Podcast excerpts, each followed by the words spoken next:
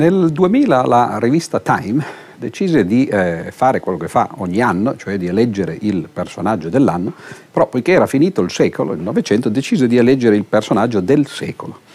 Ora, il Novecento è stato un secolo pieno di personaggi politici, artistici, filosofici, scientifici, eccetera, quindi non era una scelta facile. Ebbene, dopo aver eh, pensato e ovviamente anche consultato esperti, eh, Time decise che l'uomo del secolo era, eh, o era stato Albert Einstein. Questo è interessante, appunto, un secolo che ha visto per esempio Mussolini, Hitler, Stalin eh, nel campo politico oppure artisti di ogni genere, ha scelto invece come suo rappresentante uno scienziato. Uno scienziato che in realtà è stato anche un grande pensatore, al punto che eh, quando compì, credo, 70 anni, gli si fece come omaggio eh, uno dei volumi della libreria dei eh, filosofi contemporanei, edita da Schilp, e eh, il titolo era appunto Albert Einstein, scienziato e filosofo. Allora di lui che vogliamo parlare, soprattutto da un punto di vista filosofico, quali sono state le sue idee, i grandi eh, risultati che hanno portato anche a delle eh, concezioni filosofiche molto nuove. Cominciamo dagli inizi, io direi, da quando Einstein era bambino. Proprio in quel volume che ho appena citato c'è eh, un'autobiografia scientifica scritta da Einstein. Einstein cita un episodio eh, di quando era molto giovane, di quando aveva semplicemente 12 anni. Lui dice che eh, a 12 anni ebbe una crisi che noi potremmo chiamare religiosa o mistica, si interessò di religione, ovviamente si poneva le eh, domande che si pongono tutti i bambini, chi siamo, da dove veniamo, dove andiamo, e per un istante o per un intervallo temporale ristretto della sua vita si diede per l'appunto risposte di tipo teologico cioè la risposta a chi siamo, dove veniamo e dove andiamo è eh, veniamo perché ci ha fatti Dio e così via, andiamo dove vuole Dio. Ora è interessante che eh, Einstein racconta che eh, quella crisi, quel periodo della sua vita durò molto poco, dopodiché gli si presentò davanti invece una via alternativa, che non era la via della religione, bensì la via della scienza. Ora mi sembra eh, che sia un punto di partenza interessante, Einstein dice espressamente in queste sue pagine che da quel momento non ebbe più tentennamenti, eh, capì che quello era il modo in cui bisognava affrontare le grandi domande sull'origine dell'universo e anche sul fine o sulla fine dell'universo e da lì non si spostò più. Dice per l'appunto dichiara, confessa, se così vogliamo, che eh, da quel momento la scienza fu eh, il modo in cui lui eh, affrontò per l'appunto queste problematiche.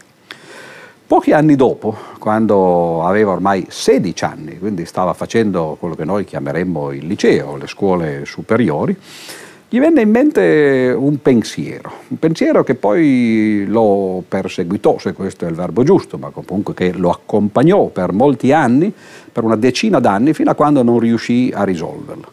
E il pensiero, eh, ci racconta lui, eh, era questo. Che cosa succederebbe se eh, noi ci appendessimo, per esempio, a un raggio di luce? In altre parole, cosa succederebbe se noi andassimo alla velocità della luce? Il paradosso stava nel fatto che andare alla velocità della luce significherebbe vedere la luce, che è un campo elettromagnetico, quindi un qualche cosa di ondulatorio come le onde del mare, lo dovremmo vedere fermo perché andremmo alla sua stessa velocità. E questo è da un certo punto di vista paradossale, vedere il campo elettromagnetico, vedere la luce come qualcosa di fermo, come se fosse uno di quei tetti di lamiere che eh, molti di noi hanno visto eh, per l'appunto, che sembra eh, un, eh, un, mare ondulato, però congelato eh, nel tempo. Il tempo si fermerebbe, in altre parole, quando andassimo alla velocità della luce. Questo è qualcosa di paradossale, perché che cosa vuol dire che il tempo si ferma? Ebbene, Einstein eh, ci pensò a lungo, andò al Politecnico, eh, studiò eh, e quando arrivò al 1905 incominciò a dare risposte alle domande di tipo non soltanto filosofico, ma anche scientifico che si era posto per l'appunto fin dall'età eh, infantile, fin dai 12 e poi eh, in seguito dai 16 anni.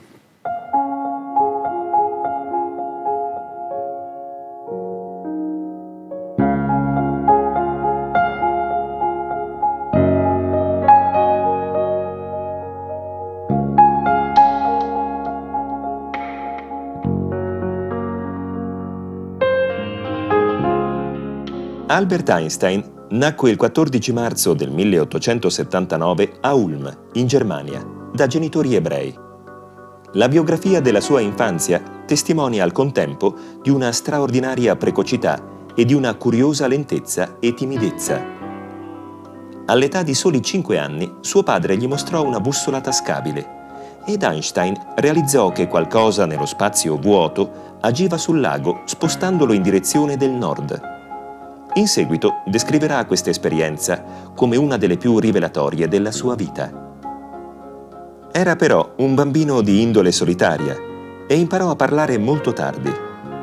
Da adulto Einstein arrivò a considerare che proprio questa sua naturale lentezza gli avesse consentito di applicare al problema dello spazio e del tempo uno studio intellettuale maggiore e quindi fosse alla base dello sviluppo della sua teoria della relatività. È noto che i suoi risultati scolastici non fossero brillanti. Detestava il sistema autoritario di insegnamento tedesco ed entrò ben presto in conflitto coi professori. Quando cercò di essere ammesso al Politecnico di Zurigo, non avendo la regolare licenza media, fu rifiutato e non riuscì nemmeno a superare gli esami di ammissione. Il direttore del Politecnico, tuttavia, rimase impressionato dalle capacità mostrate dal ragazzo nelle materie scientifiche e lo esortò a non rinunciare. L'anno successivo, dopo aver rimediato alle carenze, venne accettato al Politecnico e decise di dedicarsi alla fisica. Nel 1900, dopo la laurea, Einstein venne assunto all'ufficio brevetti di Berna. Un lavoro modesto che gli consentiva però di dedicare gran parte del suo tempo allo studio.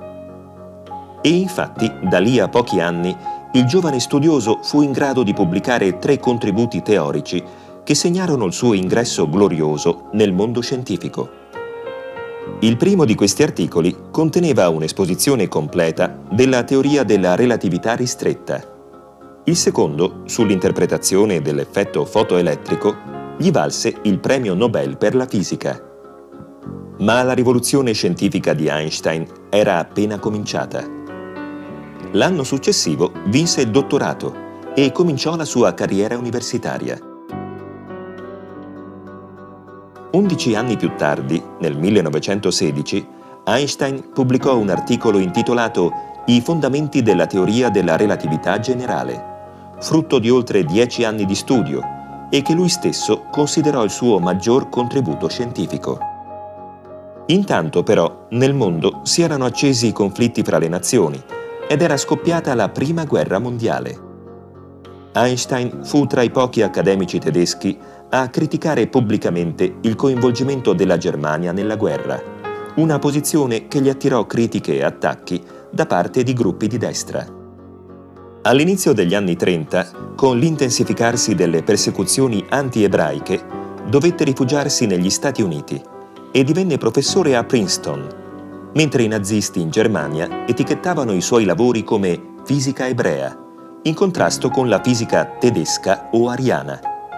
Einstein rinunciò allora alla cittadinanza tedesca e svizzera e, naturalizzato americano, restò a Princeton fino alla morte, che giunse nel 1955.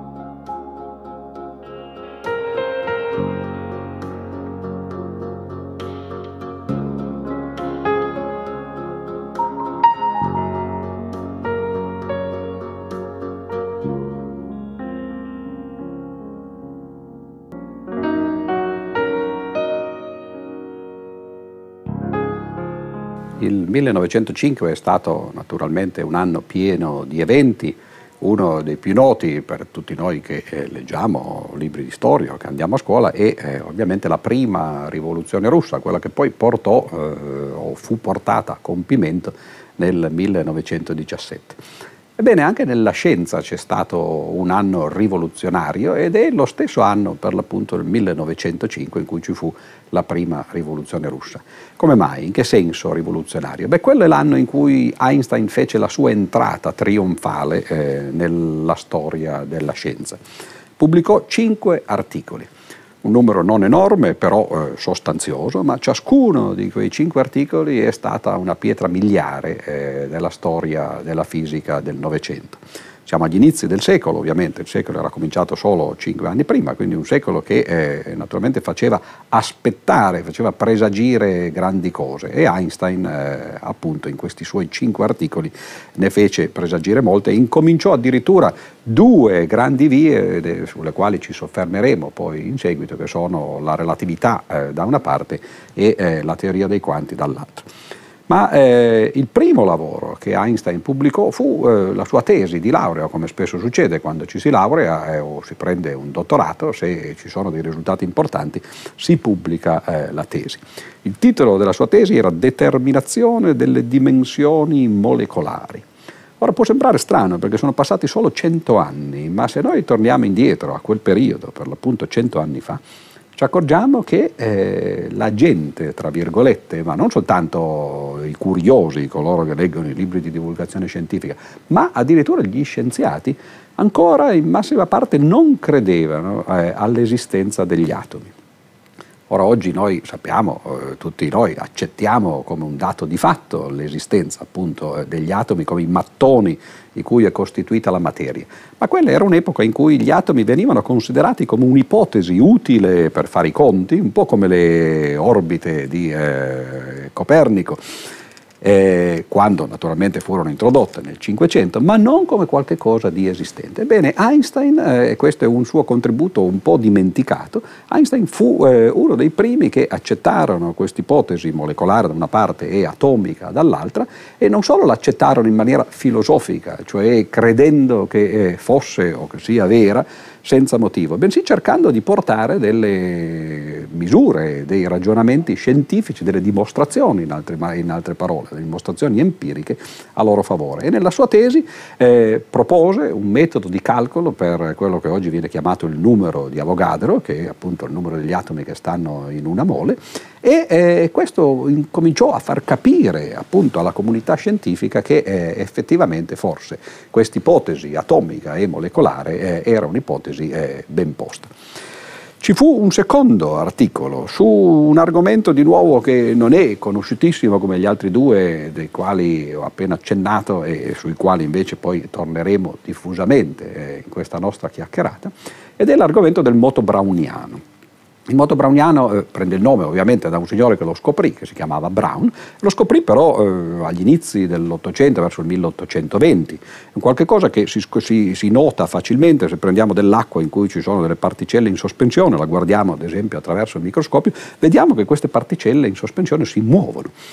E questo a lungo fu considerato addirittura quasi una prova, un'evidenza eh, del principio vitalistico, come se queste cose fossero in movimento perché avevano una loro vita propria. Ebbene Einstein riuscì a spiegare come mai c'è questo movimento e di nuovo, guarda caso, la spiegazione si basava per l'appunto sull'esistenza eh, degli atomi ho già detto prima, Einstein non è eh, noto al grande pubblico per queste cose, è noto per, eh, soprattutto per la teoria della relatività, che è uno eh, degli cinque articoli per l'appunto del 1905, il cui titolo era Sull'elettrodinamica dei corpi in movimento. Allora adesso vorremmo andare a vedere un po' più da vicino che cosa significa la teoria della relatività.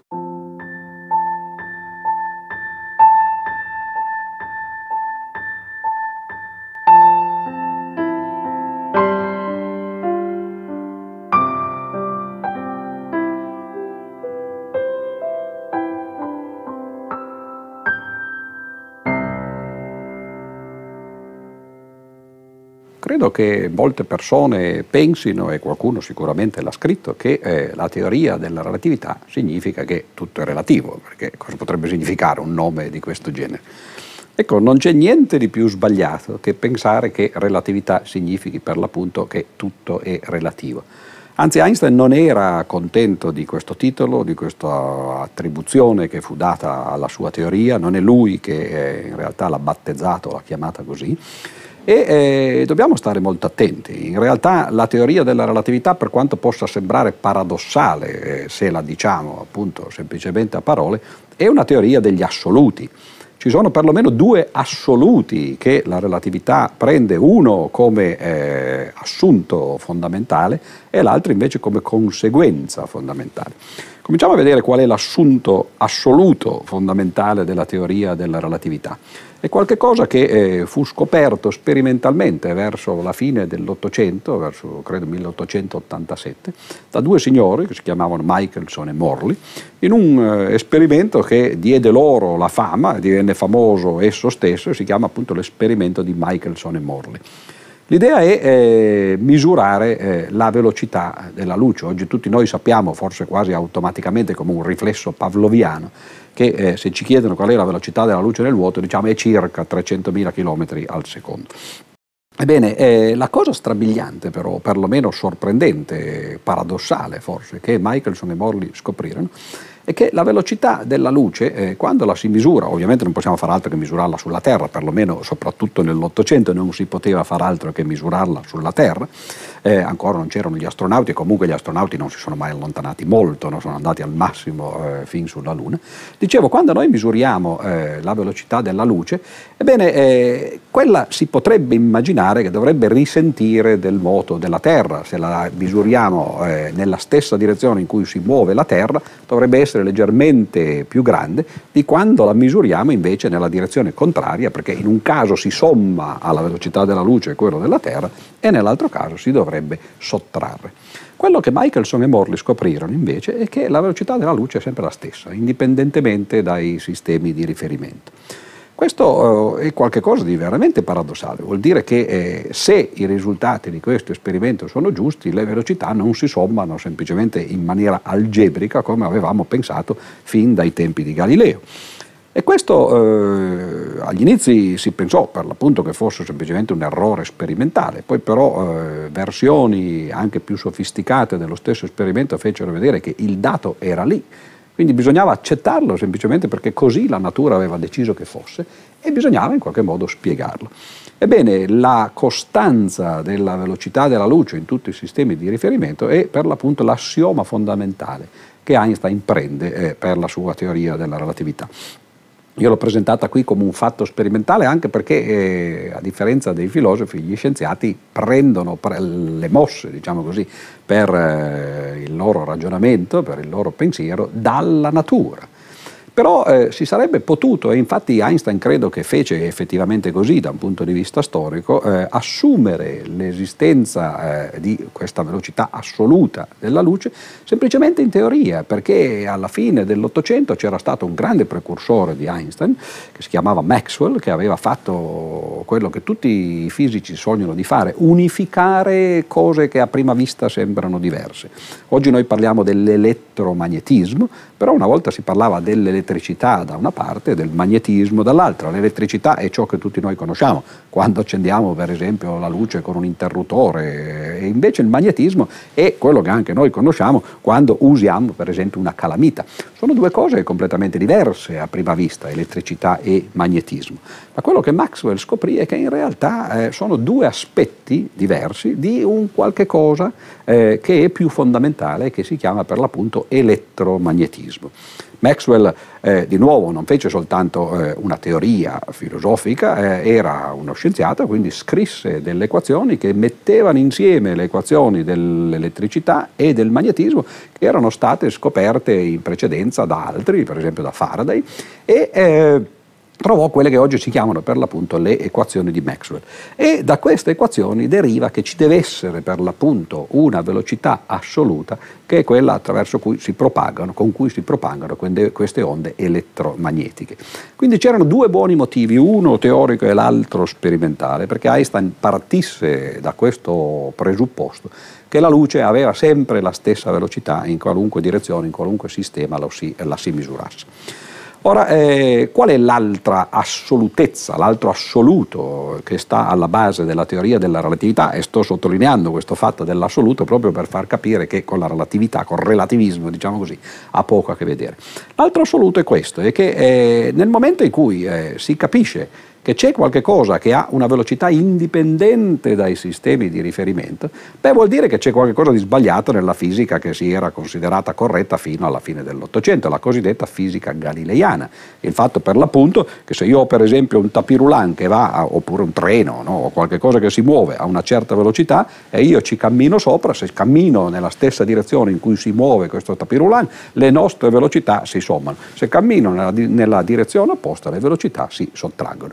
Questo non è possibile che sia corretto se eh, uno dei due eh, fenomeni in movimento è la luce, perché la luce, come abbiamo detto, appunto, sia teoricamente che praticamente deve avere sempre la stessa velocità. E allora Einstein capì che eh, se volevamo prendere come assunto la costanza della velocità della luce, bisognava cambiare le leggi della fisica. Cambiarle come però? Beh, eh, bisognava trovare un modo per formulare eh, quello che era l'obiettivo desiderato di eh, queste formulazioni della, della, nuova fisica. E quello che lui fece fu eh, quello che oggi si chiama il principio di eh, relatività einsteiniano, cioè le leggi della fisica devono essere formulate in maniera tale che quando si passa da un sistema ad un altro abbiano sempre la stessa forma, cioè si preservino. Eh, le leggi per esempio della meccanica devono valere, devono essere scritte nello stesso modo per coloro che vivono sul tapirulan senza muoversi e per coloro invece che si muovono sul tapirulan, ah, perché sono due sistemi diversi, ma devono avere tutti e due gli osservatori lo stesso tipo di, eh, di legge. Ecco, questi sono i due assunti assoluti della relatività, la velocità della luce e il fatto che le leggi della fisica sono sempre gli stessi per tutti gli osservatori che si muovono di quello che si chiama moto rettilineo uniforme, cioè semplicemente in maniera rettilinea senza cambiare la propria velocità uno eh, rispetto all'altro.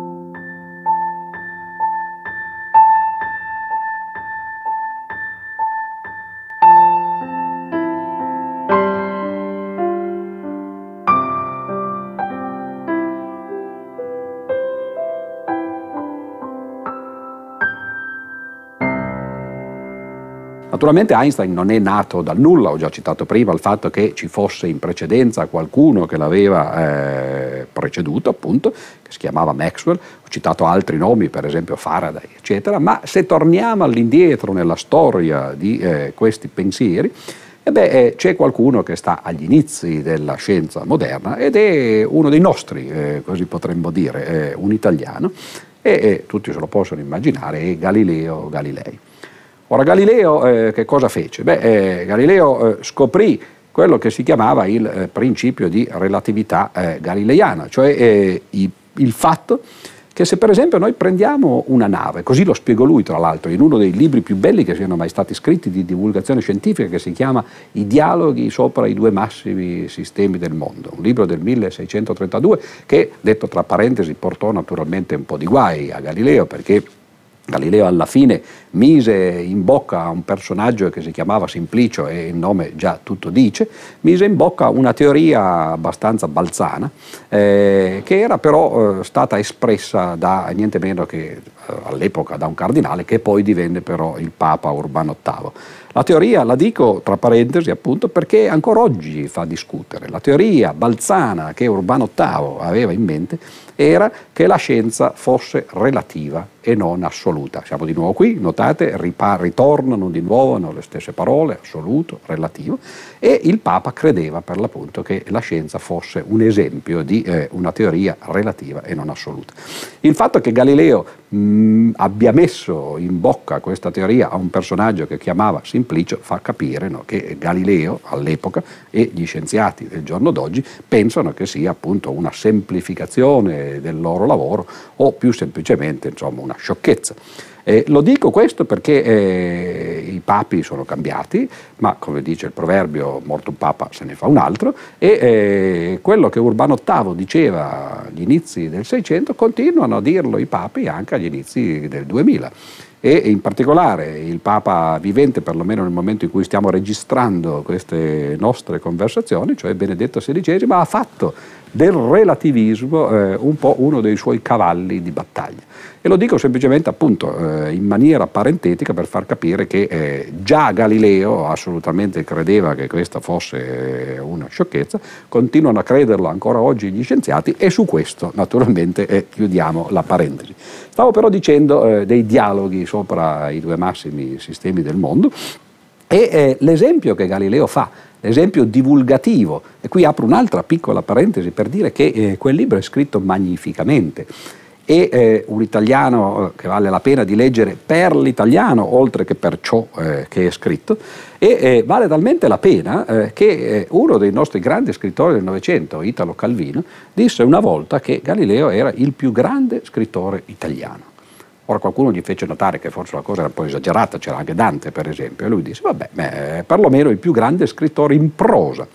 Ora anche lì eh, la cosa non è facile eh, da, da, dire, perché pensate da Machiavelli fino a Manzoni, eh, soltanto per citare quelli che cominciano con la lettera M, no? e poi ce ne sono tanti altri, no? insomma eh, la palma viene contesa. E Calvino sosteneva che eh, Galileo per l'appunto era il più grande prosatore italiano, quindi questo è per incitare coloro che ci ascoltano a leggere questi, questi libri meravigliosi che eh, Galileo scrisse, soprattutto questo suo capolavoro. Ora una pagina famosa di questi dialoghi parla di quello che si chiama il principio di relatività galileiana. Che cosa dice? Beh, è una famosa immagine in cui Galileo si immagina di essere su una nave e di fare un esperimento mentale che però eh, volendo all'epoca e anche oggi si sarebbe potuto benissimo fare. L'esperimento consiste in questo, di eh, supporre che la nave sia ferma, per esempio nel porto, che non ci sia mare mosso, quindi il mare è, è, è liscio, è calmo, la nave è stabile, e allora noi ci guardiamo intorno e vediamo intorno a noi dei fenomeni che avvengono. Per esempio ci possono essere dei moscerini, lui parlava degli animaletti no? che si muovono, che volano in una direzione, in un'altra, o l'acqua per esempio che può cadere dal soffitto e va a finire dentro una brocca, magari dentro una bottiglia che ha un collo abbastanza stretto e così via. Ecco, eh, vediamo questi fenomeni, per esempio ci accorgiamo che se tiriamo la palla a un nostro compagno non è che dobbiamo fare più fatica se la tiriamo dalla prua alla poppa di quanta ne facciamo quando la tiriamo dalla poppa alla prua no? e così via. Ora questa è la prima parte dell'esperimento mentale o eh, reale che eh, Galileo ci propone di fare. C'è una seconda parte, che è quella che dice, beh, supponiamo che la nave adesso si muova, vada sempre su un mare che è ancora calmo, quindi non ci sono effetti di eh, sballottaggio, perché altrimenti ovviamente ci accorgeremmo che c'è moto della nave. Se il mare è calmo e la nave si muove, noi possiamo immaginare a prima vista di accorgerci del moto della nave facendo di nuovo quegli esperimenti. Per esempio l'acqua che stava cadendo diritta dentro, eh, il, eh, dentro una bottiglia, e beh, noi possiamo a prima vista immaginare che se la nave si muove l'acqua cadrà fuori dalla bottiglia perché nel momento in cui la goccia sta cadendo la bottiglia si è spostata avanti attraverso il moto della nave. E Galileo ci dice invece le cose non stanno così. Noi non dovremmo, questo è eh, l'esperimento mentale, e non ci accorgiamo per l'appunto, questo è l'esperimento reale, del moto della nave se il mare per l'appunto è calmo. Questo si chiama per l'appunto eh, principio di relatività galileiana. Non c'è modo di usare fenomeni meccanici come la caduta di qualche cosa, di un grave, come lo si diceva all'epoca, oppure il moto della palla o il movimento di questi animaletti, per distinguere la posizione ferma della nave oppure il suo eh, essere in movimento. Ebbene, la relatività di Einstein estende questa osservazione, questo principio di Galileo, aggiungendo in più quel fatto al quale abbiamo già alluso in precedenza, cioè il fatto che la luce abbia una velocità costante. Mettendo insieme il principio di relatività galileiana e la costanza della velocità della luce, praticamente si ha quello che oggi si chiama il, la relatività einsteiniana. Sembra facile da dire naturalmente perché questo è il punto di partenza. Quali sono i risultati? Beh, i risultati che Einstein trovò furono piuttosto sorprendenti e sono interessanti proprio da un punto di vista filosofico, altrimenti non avrebbe senso che facessimo una conversazione su uno scienziato in una serie di eh, conversazioni sulla filosofia.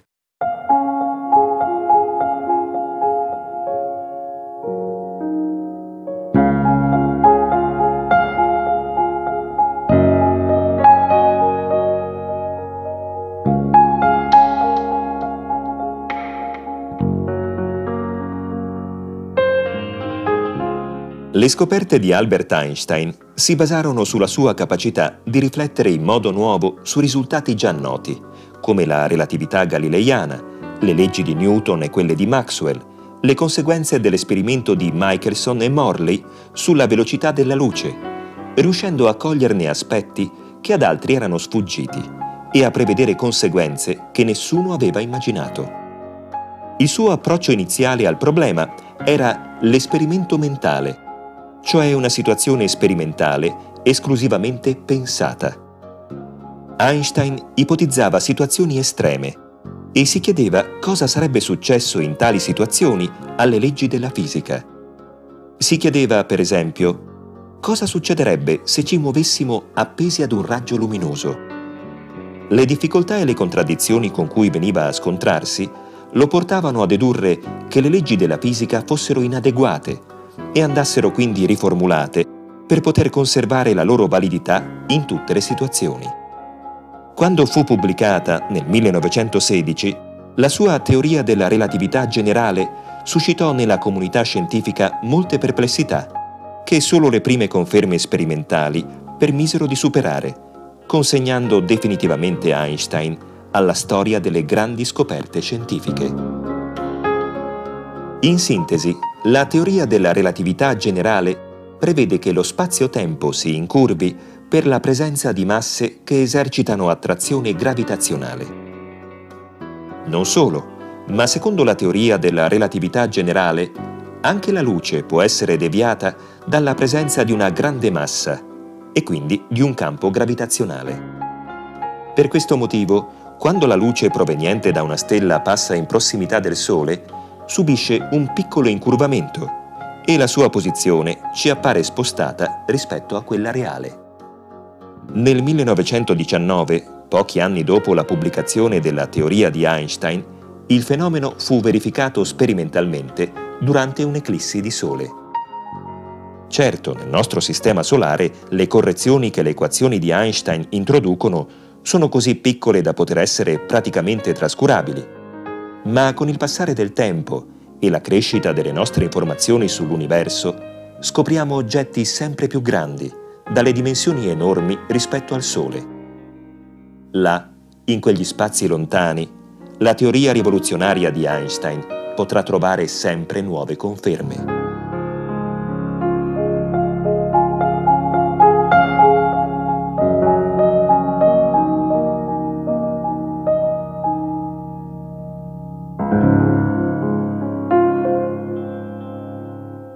Quali sono le conseguenze filosofiche della relatività einsteiniana?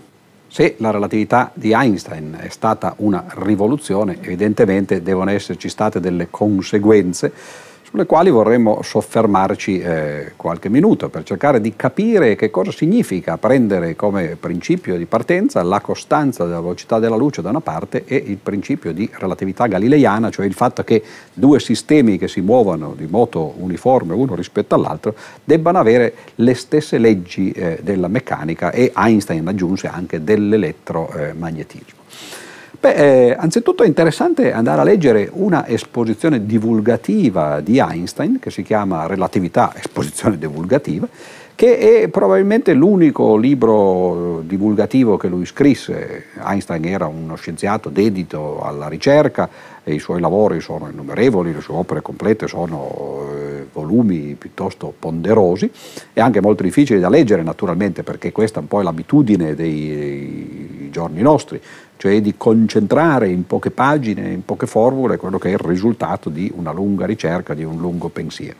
Ma dicevo, nella sua esposizione eh, divulgativa della relatività, Einstein fa un po' il verso, probabilmente in maniera conscia, al libro di Galileo, ai dialoghi sopra i due massimi sistemi del mondo. Ho già detto prima che quello è un grande libro di divulgazione, un libro di grande letteratura addirittura, forse questo non si può dire di Einstein perché Einstein era un ottimo divulgatore anche, ma eh, forse non eh, uno, eh, uno scrittore eccelso. Ma la cosa interessante è che molte pagine del libro di divulgazione di Einstein ricalcano, richiamano, risuonano eh, immagini che poi noi troviamo nei dialoghi, o, o avremmo già trovato appunto nei dialoghi eh, di Galileo. In particolare ho citato prima l'episodio della nave, questo episodio o esperimento di pensiero, che cosa succede quando una nave si muove rispetto a quando la nave sta ferma. E la conclusione di Galileo era stata noi non ci accorgeremmo di questo modo. Oggi eh, qualcuno di noi sarà anche andato in nave, però ovviamente per noi è un'esperienza quotidiana più eh, comune quella di andare su un treno. E infatti Einstein scrive verso gli anni 20 del 1900 e l'esperimento questa volta non lo fa più su una nave, bensì lo fa su un treno e dice supponiamo di considerare un treno fermo in stazione, per esempio, e naturalmente quello che succede sul treno fermo in stazione è la stessa cosa che succede sulla banchina, cioè i due sistemi sono praticamente lo stesso. Ad un certo punto il treno incomincia a partire, c'è un'accelerazione iniziale, quando la velocità eh, raggiunge il, eh, il suo regime, ecco non c'è più accelerazione e il treno si muove di velocità uniforme, costante rispetto alla banchina. Quali sono le differenze tra quello che succede o quello che noi vediamo succedere sulla banchina e quello che noi vediamo eh, succedere dal treno? L'esperimento che Einstein ci propone è di nuovo un esperimento di pensiero, nella scia appunto di, eh, degli esperimenti galileiani, ed è questa volta eh, quello che succede quando arrivano due fulmini. Supponiamo di trovarci sul treno fermo, tanto per cominciare, e di essere a metà tra due punti che Einstein chiama A e B, tanto per fissare l'attenzione, e supponiamo che due fulmini arrivino simultaneamente eh, in A e in B. Noi siamo fermi, siamo a metà strada e vediamo questi due fulmini arrivare, abbiamo qualche strumento che ci permette di misurare l'occorrenza di questi eventi e ci accorgiamo che i fulmini arrivano simultaneamente in A e in B. Fin qui niente di strano. Ma ora supponiamo che invece il treno si stia muovendo. Allora cosa succede? Beh, naturalmente si sta muovendo per esempio andando da A verso B, nella direzione che va da A verso B. Allora la luce che arriva nel punto B a colui che, sta, che, stava agli inizi a metà strada fra questi due punti arriverà un po' prima perché noi ci siamo spostati verso questo punto di, non, di quanto non arriverà la luce che invece partiva dall'altro punto dal quale invece ci siamo allontanati. Avvicinandoci da un punto abbiamo me, la luce ha meno spazio da, da percorrere e invece allontanandoci da un punto la luce ha più spazio da percorrere la velocità della luce è costante no? e quindi se deve fare una distanza più breve di un'altra ci metterà di meno. Questo significa che il bagliore del fulmine che arriva nel punto B viene percepito da colui che originalmente stava a metà tra A e B prima del bagliore che gli arriva invece di, eh, dal punto A. Cosa succede? Cosa significa questo? Significa che quello che è simultaneo per noi che lo vediamo dalla banchina perché siamo fermi, cioè i due raggi di luce ci arrivano nello stesso momento perché siamo a metà strada fra i due punti, non è più simultaneo rispetto a colui che invece si muove su un treno. Questa è una cosa che eh, è veramente sorprendente, di nuovo paradossale. In che senso è paradossale?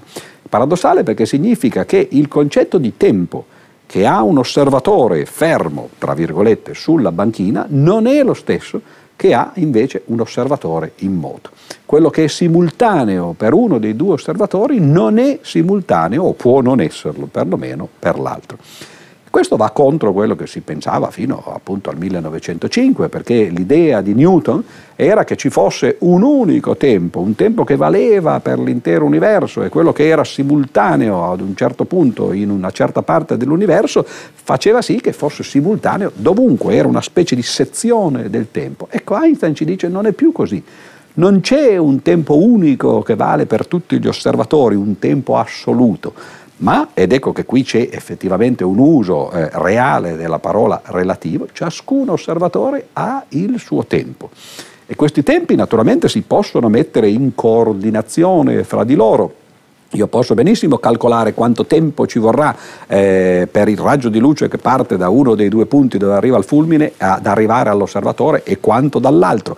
Posso anche sapere quale sarà lo sfasamento tra i due, quindi se io sono sulla banchina posso prevedere quello che eh, non sarà simultaneo per l'osservatore in movimento, ma il fatto che io lo possa prevedere vuol soltanto dire che io riesco a coordinare le mie osservazioni con le sue e non significa invece che ciò che è simultaneo per me lo sia per lui, anzi io so che per lui eh, non è simultaneo quello che è per me. Ora questo è qualcosa che, come ho detto, è stupefacente o paradossale, il fatto che ciascuno di noi abbia una sua nozione particolare di tempo e che questo fatto, che ciascuno abbia un tempo individuale, viene mostrato per l'appunto dal fatto che la simultaneità, ad esempio, eh, non è assoluta.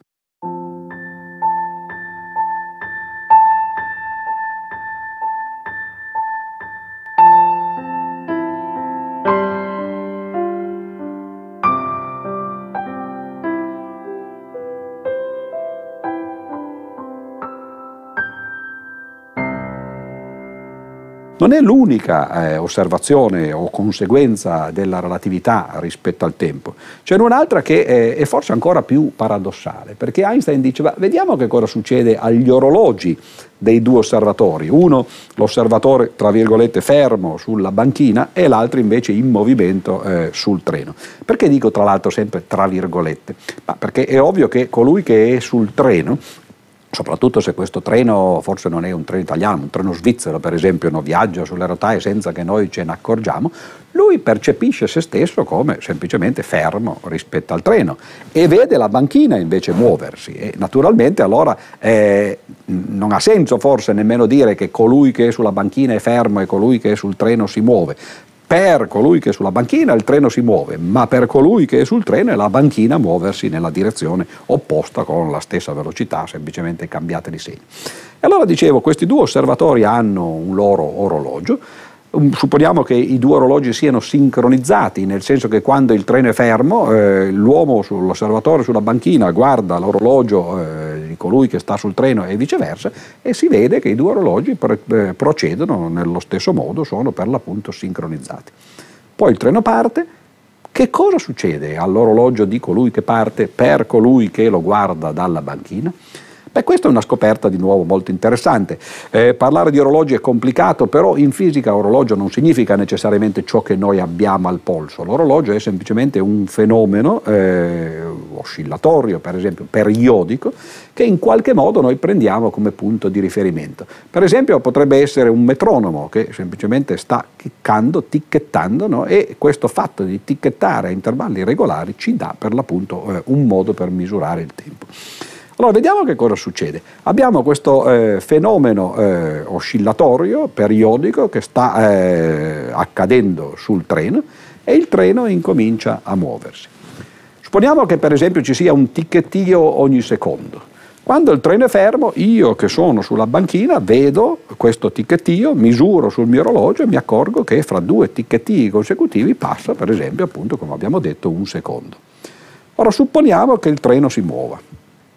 Man mano che il treno si muove va a una velocità costante, ma man mano che si allontana da noi, per poter vedere e misurare l'intervallo fra i ticchetti, io devo aspettare che la luce ritorni dal treno fino a me, mi porti in qualche modo la fotografia di quello che sta succedendo, perché non c'è altro modo di sapere che cosa succede sul treno se non guardando, ma guardare significa usare per l'appunto la luce.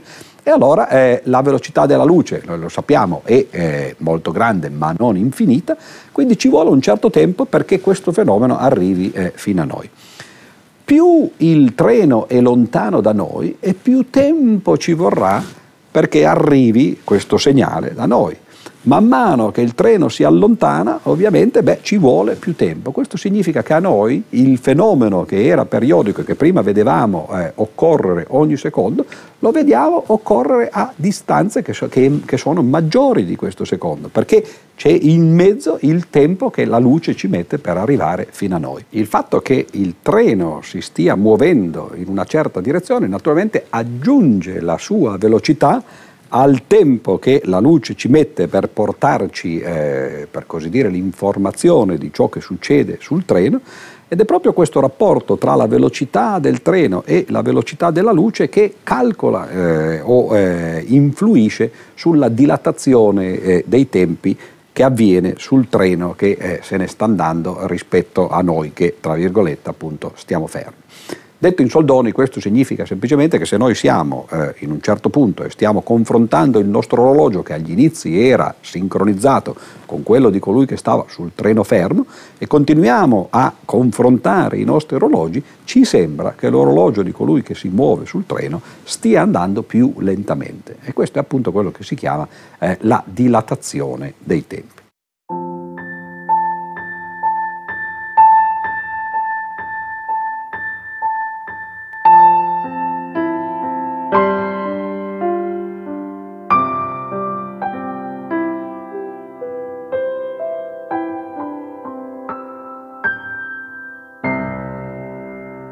Ora c'è un effetto paradossale però eh, di questo, perché supponiamo che invece di avere due, te, due eh, te orologi che siano sincronizzati fra di loro, noi abbiamo due individui che in qualche modo sono sincronizzati semplicemente perché sono nati dalla stessa mamma e sono dei gemelli. Cioè abbiamo due persone che sono nate eh, più o meno nello stesso momento, eh, a pochi minuti di distanza uno dall'altro, e che quindi hanno ovviamente la stessa età. Ora supponiamo che uno di questi parta su un treno e se ne vada in giro per l'universo, naturalmente forse più che un treno in questo caso sarebbe meglio parlare di un'astronave, se ne vada in giro per l'universo a velocità molto elevate, eh, vicine a quello della luce, Faccio una parentesi, perché serve che siano vicine a quelle della luce? Beh, perché l'effetto della dilatazione, come ho detto poco fa, dipende dal rapporto tra la velocità in cui l'astronave o il treno si muovono e la velocità della luce. Quindi man mano che la velocità del treno o dell'astronave si avvicina a quella della luce, questo effetto si fa più evidente. Allora dicevo, supponiamo che uno dei due gemelli rimanga a casa e invece quell'altro parta e vada a farsi eh, un viaggio a velocità molto elevate, paragonabili a quello della luce. Supponiamo che ci stia, non so, dieci anni e quindi ad un certo punto ritorni indietro. Che cosa succede? Beh, il suo orologio, ora per parlare di orologio abbiamo già detto ci deve essere qualche cosa di periodico, perché orologio vuol semplicemente dire questo, un fenomeno fisico periodico, ma naturalmente il suo battito cardiaco ad esempio è un fenomeno periodico, cioè in altre parole la sua vita, il tempo biologico che lui sta vivendo. Allora questo eh, gemello va, fa la sua vita, il suo orologio rispetto al nostro eh, è più lento, si sono dilatati i suoi tempi, il gemello ritorna e poiché i suoi tempi sono dilatati, quando torna è più giovane di noi. Questo è veramente paradossale, perché uno eh, qui non ha più soltanto dei concetti astratti di tempo, di dire bah, gli orologi in qualche modo si dilatano, ma ci sono due persone reali, due persone che sono nate nello stesso momento, che dovrebbero ovviamente avere la stessa età e che invece solo per il fatto che uno si è mosso e se n'è andato in giro per l'universo è tornato per l'appunto più giovane di quello che invece è rimasto. Questo potrebbe essere qualcosa che le agenzie di viaggio ad esempio sfruttano per motivi pubblicitari. Viaggiare fa naturalmente rimanere giovani, perché quando si viaggia il nostro tempo passa più lentamente, anche se poi psicologicamente ci sembra l'esatto contrario, e si ritorna eh, più giovani. Si ritorna anche più magri, perché c'è un effetto analogo a quello della, di, della dilatazione dei tempi, che si chiama contrazione delle lunghezze. Quindi dopo aver fatto un viaggio non soltanto siamo più giovani, ma torniamo e se ci guardano eh, sembriamo sono anche più magri. Questo però non potrebbe essere usato, a differenza di, eh, de, della dilatazione dei tempi dalle agenzie di viaggio, perché è, è, soltanto un effetto relativo, in realtà la massa aumenta quando si va a velocità eh, maggi- molto eh, vicine a quelle della luce, la massa diventa sempre più grande e quindi sì sì, magari noi sembriamo più magri ma pesiamo molto di più, quindi da questo punto di vista eh, le cose eh, non vanno bene. Ora, sono fenomeni reali questi oppure sono semplicemente eh, modi di dire? Beh, la cosa interessante è che questi fenomeni ormai sono stati verificati eh, miliardi di volte, quindi eh, non si tratta soltanto di ipotesi, ma si tratta di cose che veramente succedono. Non nel senso che i gemelli partano e vadano a farsi viaggi eh, astronautici eh, o intergalattici, perché questo ancora noi non abbiamo delle astronavi che vanno a queste velocità, ma per esempio ci sono particelle che vengono create eh, dai fenomeni nucleari che avvengono all'interno del Sole, particelle che se noi le creiamo qui sulla Terra, hanno una vita media molto breve, alcuni secondi. Cioè si formano queste particelle, durano qualche secondo e poi eh, si eh, annichilano, come si dice in gergo, semplicemente scompaiono.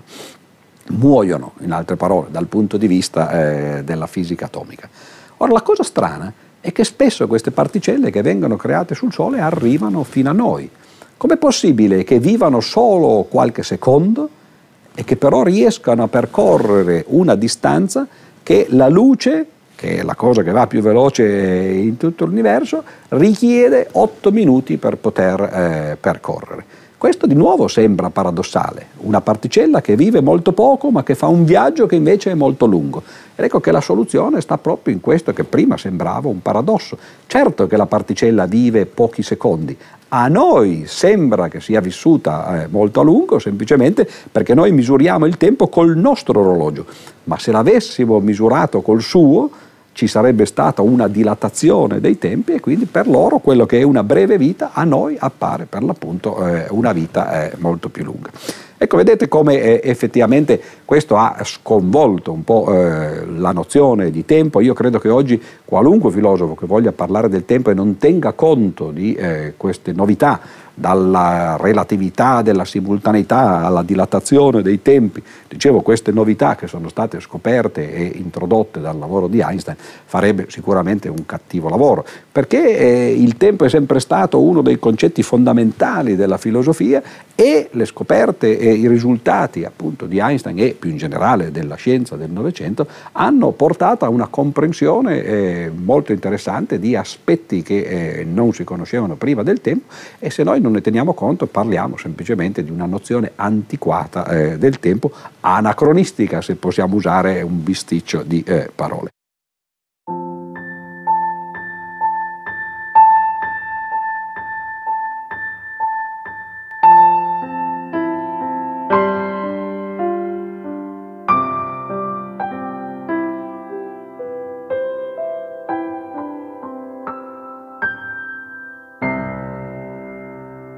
Questo era eh, più o meno quello che volevo dire sulla relatività speciale.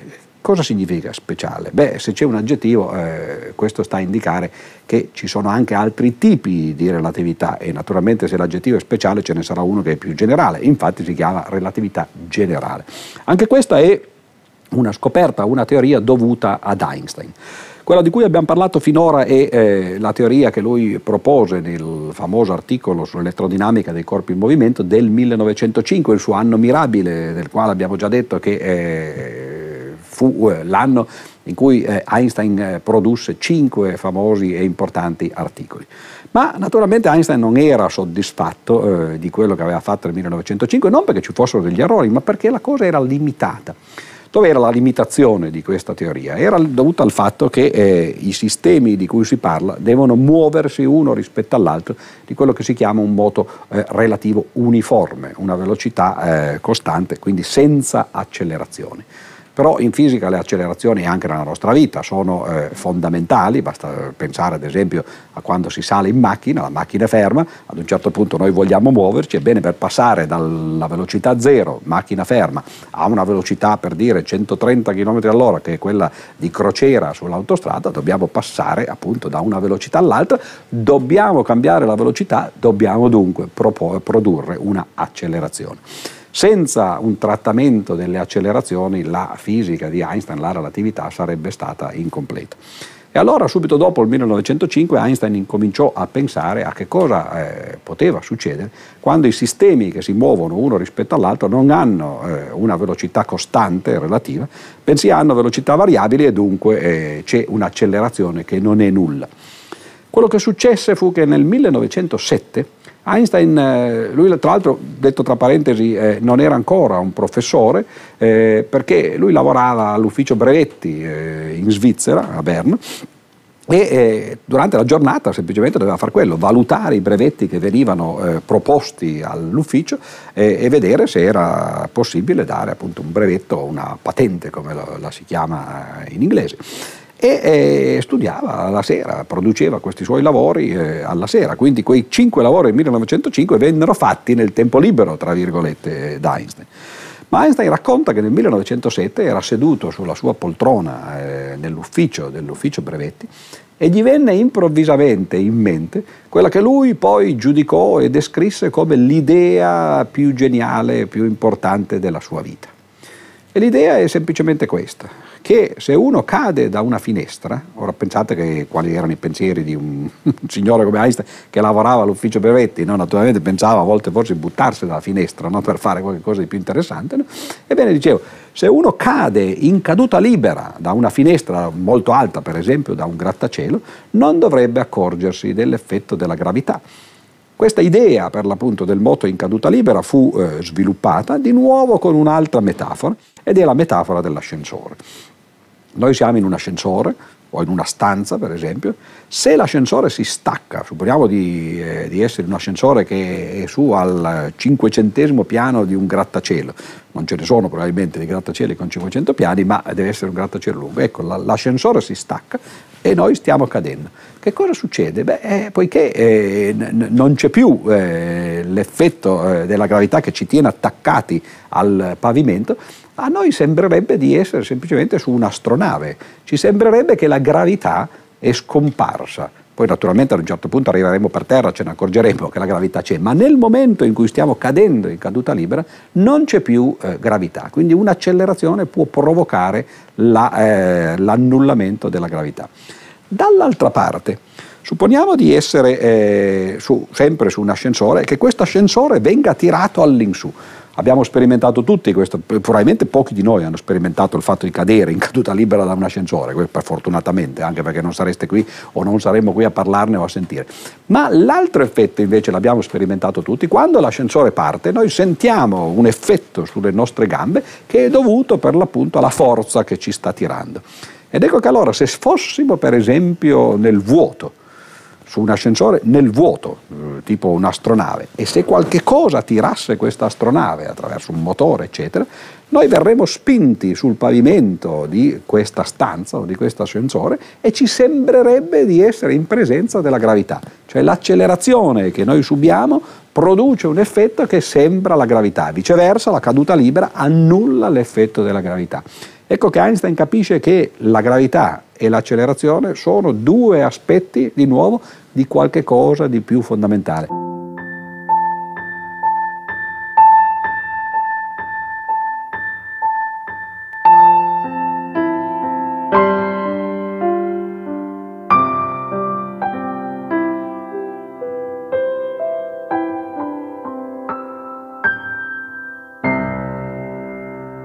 Abbiamo già accennato prima al fatto che a volte nella fisica queste cose succedono, quando abbiamo parlato dell'elettromagnetismo. L'elettricità e il magnetismo, che a prima vista sembrano due cose diverse, in realtà sono due aspetti diversi di un'unica cosa. E qui siamo di nuovo eh, nella stessa situazione. C'è l'accelerazione da una parte, c'è la gravità dall'altra e invece queste due cose risultano essere poi due aspetti di un'unica cosa. Col senno di poi Einstein disse, beh, avremmo dovuto accorgercene anche prima. Come mai? Beh, perché ci sono due modi di misurare l'accelerazione da una parte e la gravità dall'altra, che hanno a che fare con la massa.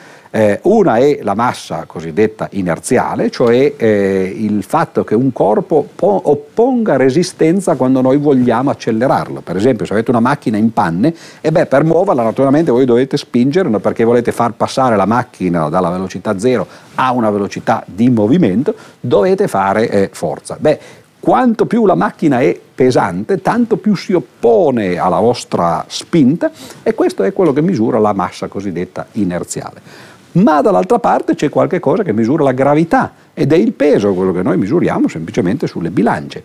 Ora la cosa strana, che col senno di poi appunto diventa semplicemente una dimostrazione del fatto che Einstein aveva giusto, è che la massa inerziale e la massa gravitazionale sono esattamente uguali.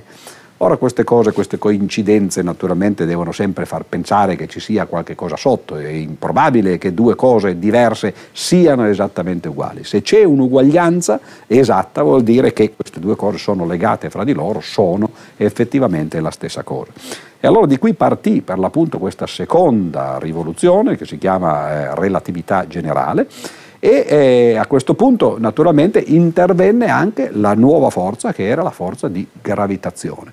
Cioè Einstein produsse una nuova teoria della gravità, una teoria eh, naturalmente estremamente moderna, sofisticata e eh, avveniristica, se così possiamo dire, riuscì a ridurre la gravità alla geometria.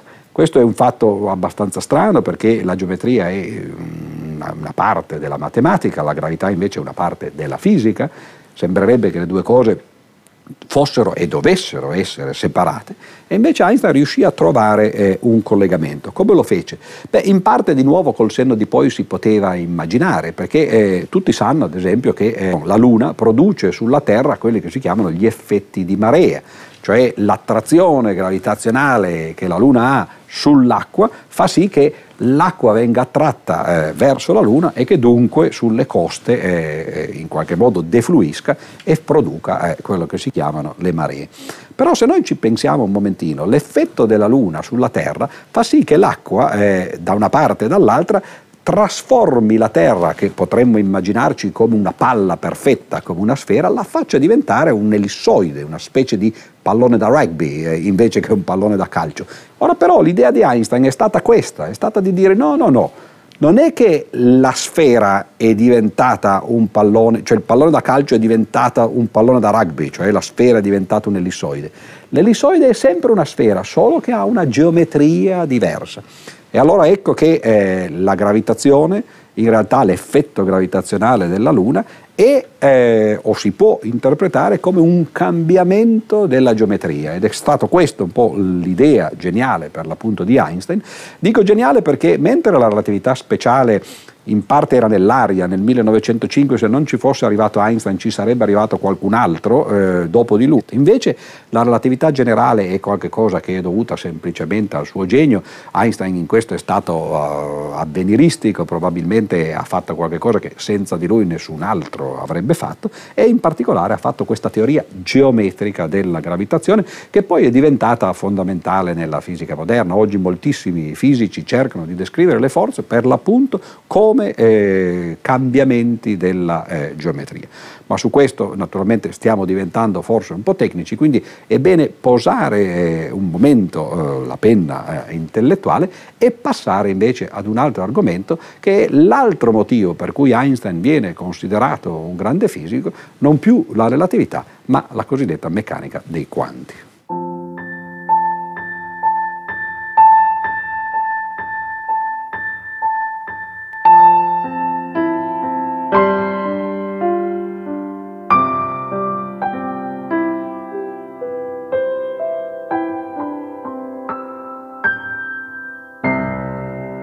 Visto quali sono le conseguenze della relatività eh, speciale, il fatto ad esempio che quando un corpo si muove e acquista velocità paragonabili a quelle della luce, la sua massa diventa sempre più grande, si dilata e quindi diventa sempre più difficile farlo crescere di velocità, accelerarlo.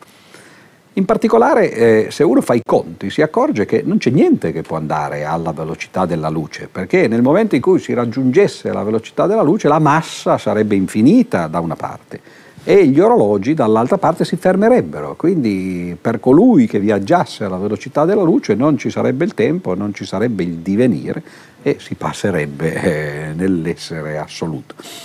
Ora, eh, questo potrebbe andare bene se non fosse che ci fosse la luce. Quindi vuol dire che qualche cosa c'è che va alla velocità della luce ed è la luce stessa. Però questo fa sì che la luce non possa avere una massa, perché altrimenti questa massa dovrebbe essere eh, infinita. Dove sta eh, l'inghippo di, eh, di questo argomento? Beh, naturalmente si può immaginare che eh, la meditazione su ciò che la luce è, eh, fosse non soltanto un qualche che Einstein eh, voleva risolvere, ma che fosse già stato affrontato prima. E infatti fin da quando la fisica è nata, la fisica moderna perlomeno nel 600, ci furono due teorie co- contrapposte fra di loro. Qualcuno pensava alla luce come una scarica di eh, mitragliatrice, di proiettili uno dietro l'altro eh, cioè la cosiddetta teoria corpuscolare, che la luce fosse fatta di corpuscoli per l'appunto che si muovono alla velocità della luce come una scarica appunto di mitragliatrice. E colui che proponeva questa teoria era niente meno che Newton, il più grande scienziato prima di Einstein, uno dei due fisici più importanti della storia, e quindi per molti, molti, decenni, in realtà per più di un secolo, questa teoria fu quella che eh, fu accettata fino agli inizi del, del 1800 nessuno poteva andare contro Newton, anche se Newton non era Aristotele. Dall'altra parte ci fu però qualcuno, in particolare Huygens, un contemporaneo di Newton, che eh, si pose il problema, magari la luce poteva essere qualcosa di estremamente diverso, più simile alle onde del mare che non a una mitragliatrice, una versione più pacifista, diciamo così, eh, del, della luce. E quella beh, fu chiamata per l'appunto una teoria ondulatoria. Come ho detto, eh, la teoria che andava per la maggiore era quella di Newton, dovuta anche al grande prestigio che Newton aveva dopo aver scritto i suoi principi a matematica, aver risolto problemi di ogni genere. Però arrivati agli inizi dell'Ottocento si fece un famoso esperimento che si chiama l'esperimento delle due fessure e eh, questo esperimento fece vedere che eh, non si poteva immaginare che la luce fosse eh, fatta di corpuscoli, perché altrimenti le cose sarebbero andate diversamente, c'erano dei fenomeni tipici eh, dei, eh, de, de, degli eventi ondulatori, quelli che si chiamano i fenomeni di interferenza. Soltanto eh, con le onde si avevano eh, interferenze e la luce si comportava facendo per l'appunto delle interferenze quando passava attraverso due fenditure.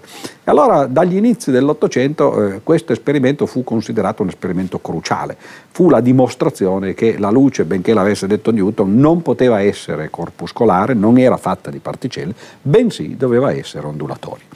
Le cose andarono avanti per eh, l'intero secolo, per tutto l'Ottocento, fino a quando nel 1905, il solito anno, eh, il solito Einstein eh, fece un lavoro eh, su, sulla luce, per l'appunto e cercò di spiegare eh, un, un, effetto che era stato scoperto eh, qualche anno prima, che si chiamava l'effetto fotoelettrico.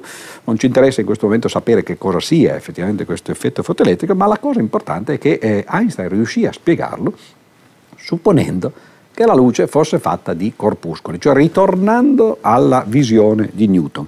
Naturalmente ritornando alla visione di Newton con qualche cosa di nuovo, così come nella relatività era ritornato eh, o aveva accettato la visione di Galileo, ma in più aveva posto eh, una condizione nuova che era la costanza della velocità della luce rispetto a tutti i sistemi di riferimento, anche qui Einstein fa la stessa cosa, cioè ritorna alla vecchia visione di Newton, la luce fatta di corpuscoli, con in più una novità, che era una novità di pochi anni prima, del 1900 esatta, la, la novità di, di, di Planck, il fatto cioè che questi corpuscoli dovessero avere dei pacchetti di energia quantizzati, cioè ci potesse venire l'energia soltanto in certe quantità.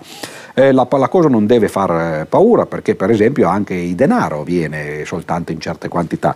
Ad esempio eh, noi possiamo prendere il nostro euro, lo possiamo dividere in centesimi ad esempio, ma eh, oltre il centesimo non possiamo andare, non ci sono monete da mezzo centesimo, da un decimo di centesimo, da un millesimo di centesimo, ci sono soltanto dei quanti di euro per così dire no? e oltre quelli non si può andare. Beh, è quello che Planck eh, cercò di, di introdurre nella fisica è un'idea analoga. L'energia anch'essa è quantizzata, non se ne possono fare pacchettini piccoli piccoli, bisogna arrivare fino a un certo punto, dopodiché, come nel caso dei centesimi per l'euro, non si può eh, andare oltre.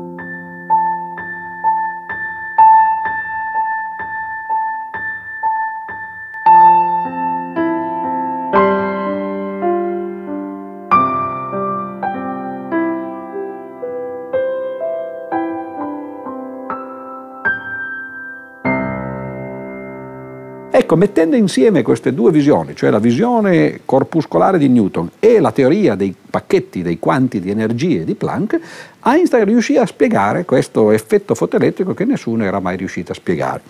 Ora la cosa è strana, perché eh, la luce, abbiamo visto, eh, era ormai accettata universalmente essere un fenomeno ondulatorio.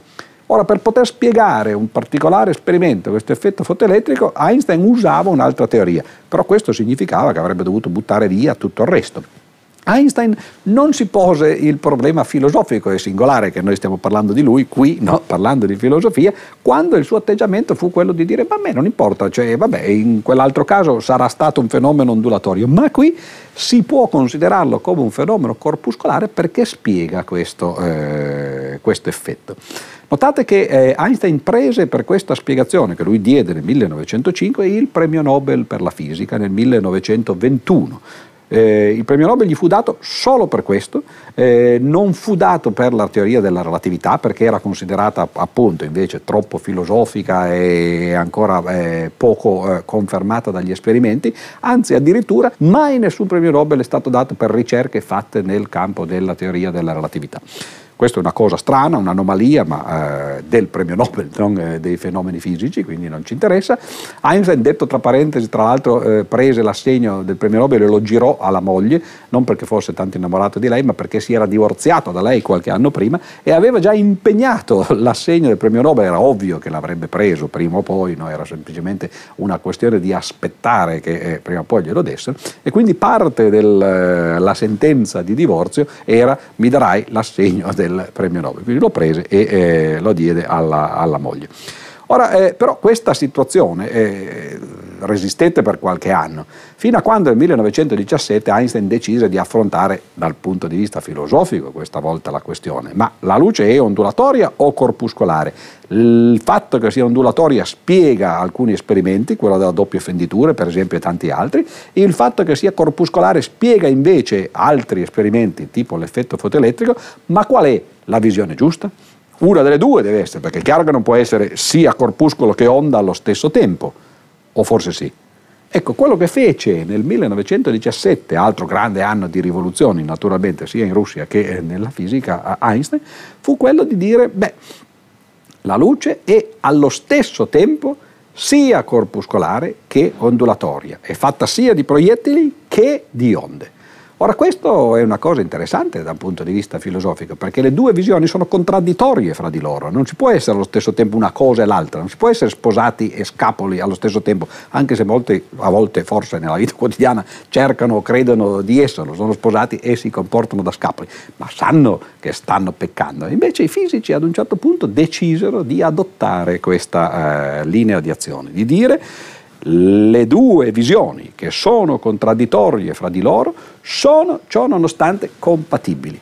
Ora, naturalmente contraddittorio, eh, insomma, è difficile eh, accettare che sia compa- ciò che è contraddittorio, accettare che sia compatibile, si coniò allora, come si fa spesso in filosofia quando si vuole risolvere un problema, una nuova parola. E la nuova parola è complementarità.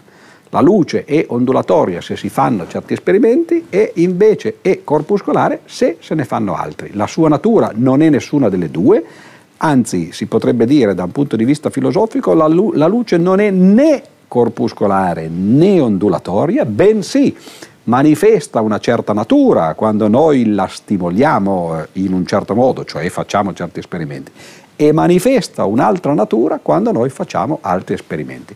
Questo è qualcosa di molto strano e l'accettazione eh, del principio di contraddizione, quasi un egelismo se così vogliamo dire, non nel senso che ci sia una sintesi, ma semplicemente che cose contraddittorie possono coesistere e eh, in realtà fanno quasi svanire l'esistenza poi eh, fisica, reale della luce, perché la luce non ha una proprietà oppure l'altra, bensì si manifesta in un modo o nell'altro a seconda eh, degli esperimenti che si fanno.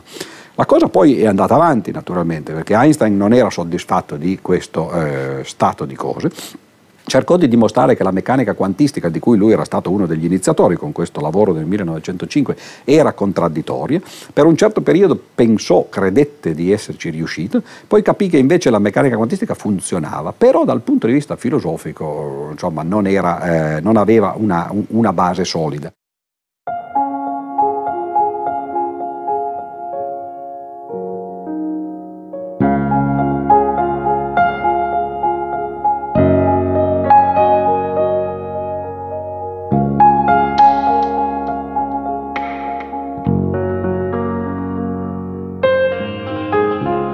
Quando si parla di Einstein, la figura dello scienziato spesso prevarica quella del pensatore che dialoga con l'attualità politica, con le altre scienze e con la filosofia. Rispetto alla posizione filosofica di Einstein, emergono dai suoi scritti alcune tesi che caratterizzano la sua visione dell'uomo, di Dio, della mente, del tutto, per lo più come introduzione a problemi di fisica teorica o come commento di interventi politici. In pagine divenute celebri si pronuncia in modo netto contro la concezione di un Dio personale secondo i modelli delle religioni monoteiste. La religione di Einstein è fatta di rispetto e meraviglia davanti al cosmo, di umiltà davanti all'armonia della natura.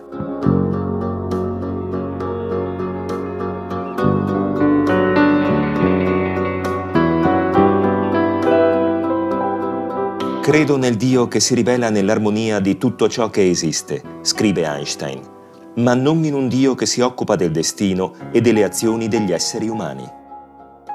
Dichiara che la sua religiosità è una modesta ammirazione dello spirito infinitamente superiore che si rivela in quel poco che possiamo comprendere della realtà. È questa religiosità cosmica il motivo più profondo e nobile della ricerca scientifica. Per Einstein, chi non è più in grado di provare né stupore né sorpresa, vive con gli occhi spenti. Chi invece ha occhi per il lato misterioso della vita, tenta di scoprirne il mistero attraverso la mente. Costruisce così quella che chiama un'immagine del mondo. Questa immagine la può costruire con gli strumenti della pura ragione, tramite la ricerca scientifica o l'interrogazione filosofica, oppure con gli strumenti dell'arte. Un essere umano, scrive Einstein, è parte di un tutto che chiamiamo universo, una parte limitata nel tempo e nello spazio. Il nostro compito è di liberarci dalla prigione dell'illusione e di estendere la nostra compassione per abbracciare tutte le creature viventi e tutta la natura nella sua infinita bellezza.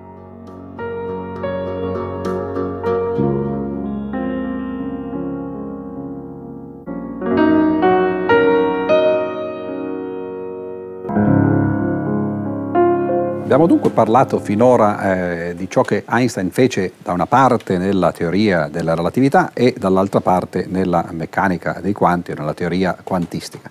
E abbiamo visto che in entrambi i casi effettivamente non è stato un caso parlarne in una serie filosofica, perché nel caso della eh, relatività ci sono tutte queste implicazioni e applicazioni al concetto di tempo, la mancanza di assolutezza della simultaneità, l'esistenza di tempi individuali e la non esistenza invece di un tempo universale assoluto da una parte e dall'altra parte invece addirittura queste ricadute sulla concezione del mondo che noi abbiamo, sul fatto se la fisica sia idealistica oppure se eh, si possa continuare a mantenere un principio di realtà eh, nella fisica moderna, queste sono problematiche tipicamente filosofiche.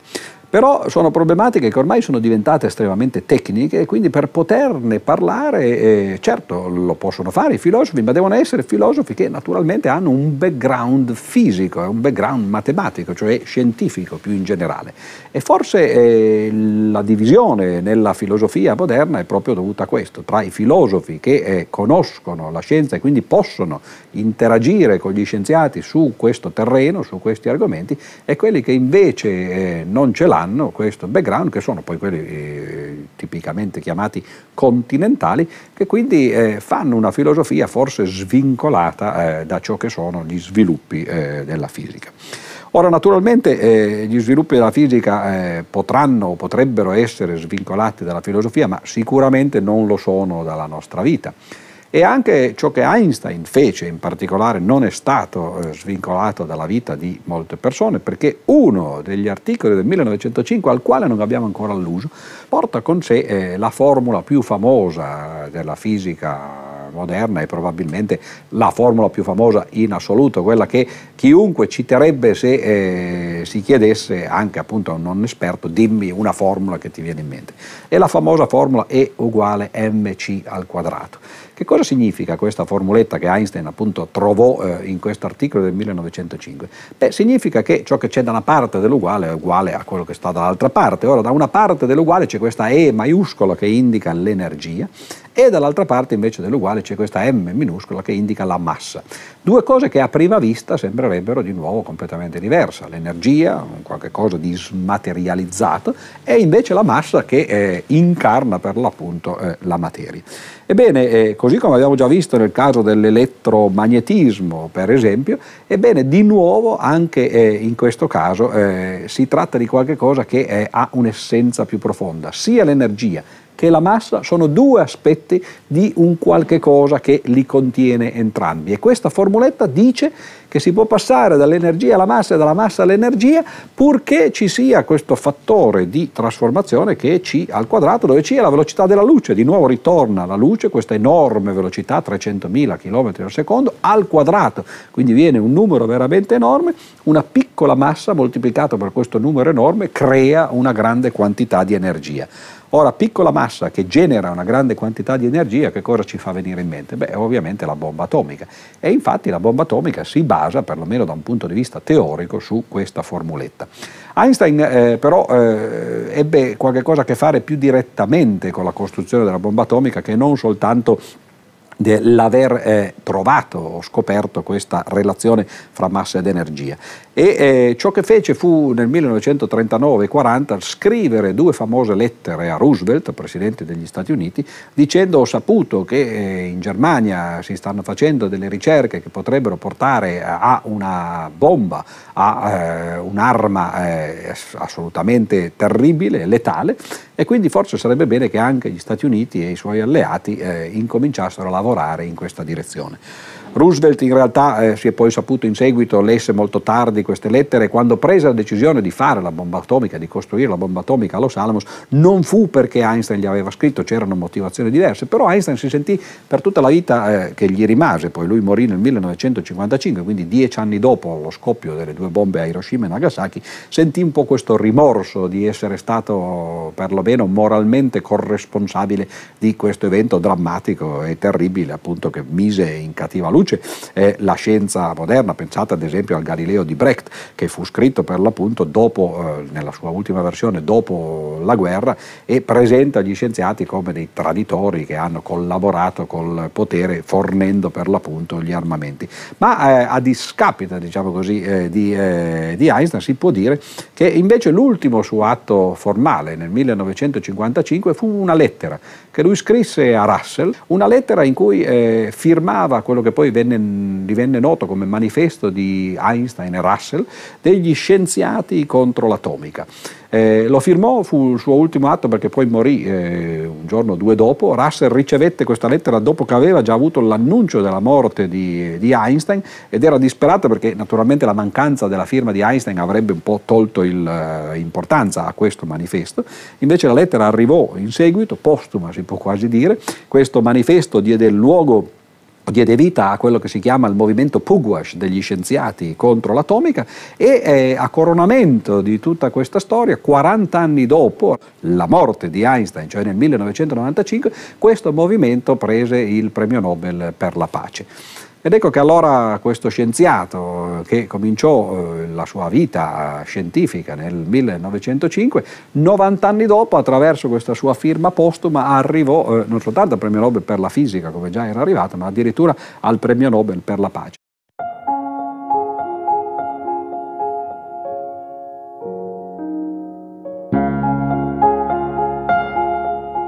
Alle 8 e un quarto del 6 agosto 1945 un bombardiere americano B-29 sganciò sulla città di Hiroshima la prima bomba atomica mai utilizzata in operazioni di guerra. Da allora il mondo non sarebbe stato più lo stesso. Einstein, il padre dell'energia atomica, era sempre stato un pacifista convinto. Durante la Prima Guerra Mondiale furono proprio le sue posizioni democratiche e pacifiste che contribuirono a isolarlo dalla comunità scientifica fino a fargli decidere il trasferimento in America nel 1933. Pochi anni più tardi, tuttavia, scrisse con altri studiosi la famosa lettera al presidente Roosevelt per chiedergli di avviare studi sulle potenzialità belliche dell'energia nucleare.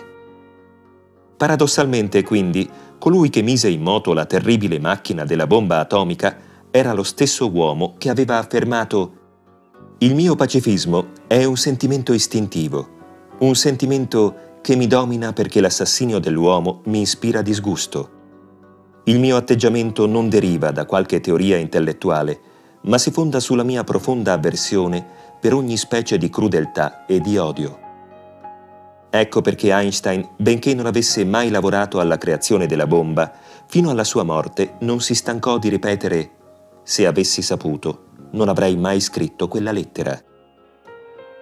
A pochi anni di distanza dalla distruzione di Hiroshima si leggeva sul New York Times la dichiarazione di Einstein Noi scienziati, il cui tragico è stato quello di aiutare a costruire dei mezzi di sterminio sempre più raccapriccianti ed efficaci, dobbiamo considerare come un nostro dovere solenne e supremo fare tutto ciò che è in nostro potere per impedire che queste armi siano usate per gli scopi brutali per i quali sono state inventate. Nel 1955, in collaborazione con il filosofo inglese Bertrand Russell ed altre menti del tempo, concepì un manifesto per sensibilizzare gli scienziati del mondo intero riguardo i pericoli di una guerra nucleare. Nel manifesto si legge Se vogliamo, possiamo avere davanti a noi un continuo progresso in benessere, conoscenze e saggezza. Vogliamo invece scegliere la morte perché non siamo capaci di dimenticare le nostre controversie. Noi rivolgiamo un appello da esseri umani a esseri umani. Ricordate la vostra umanità e dimenticate il resto.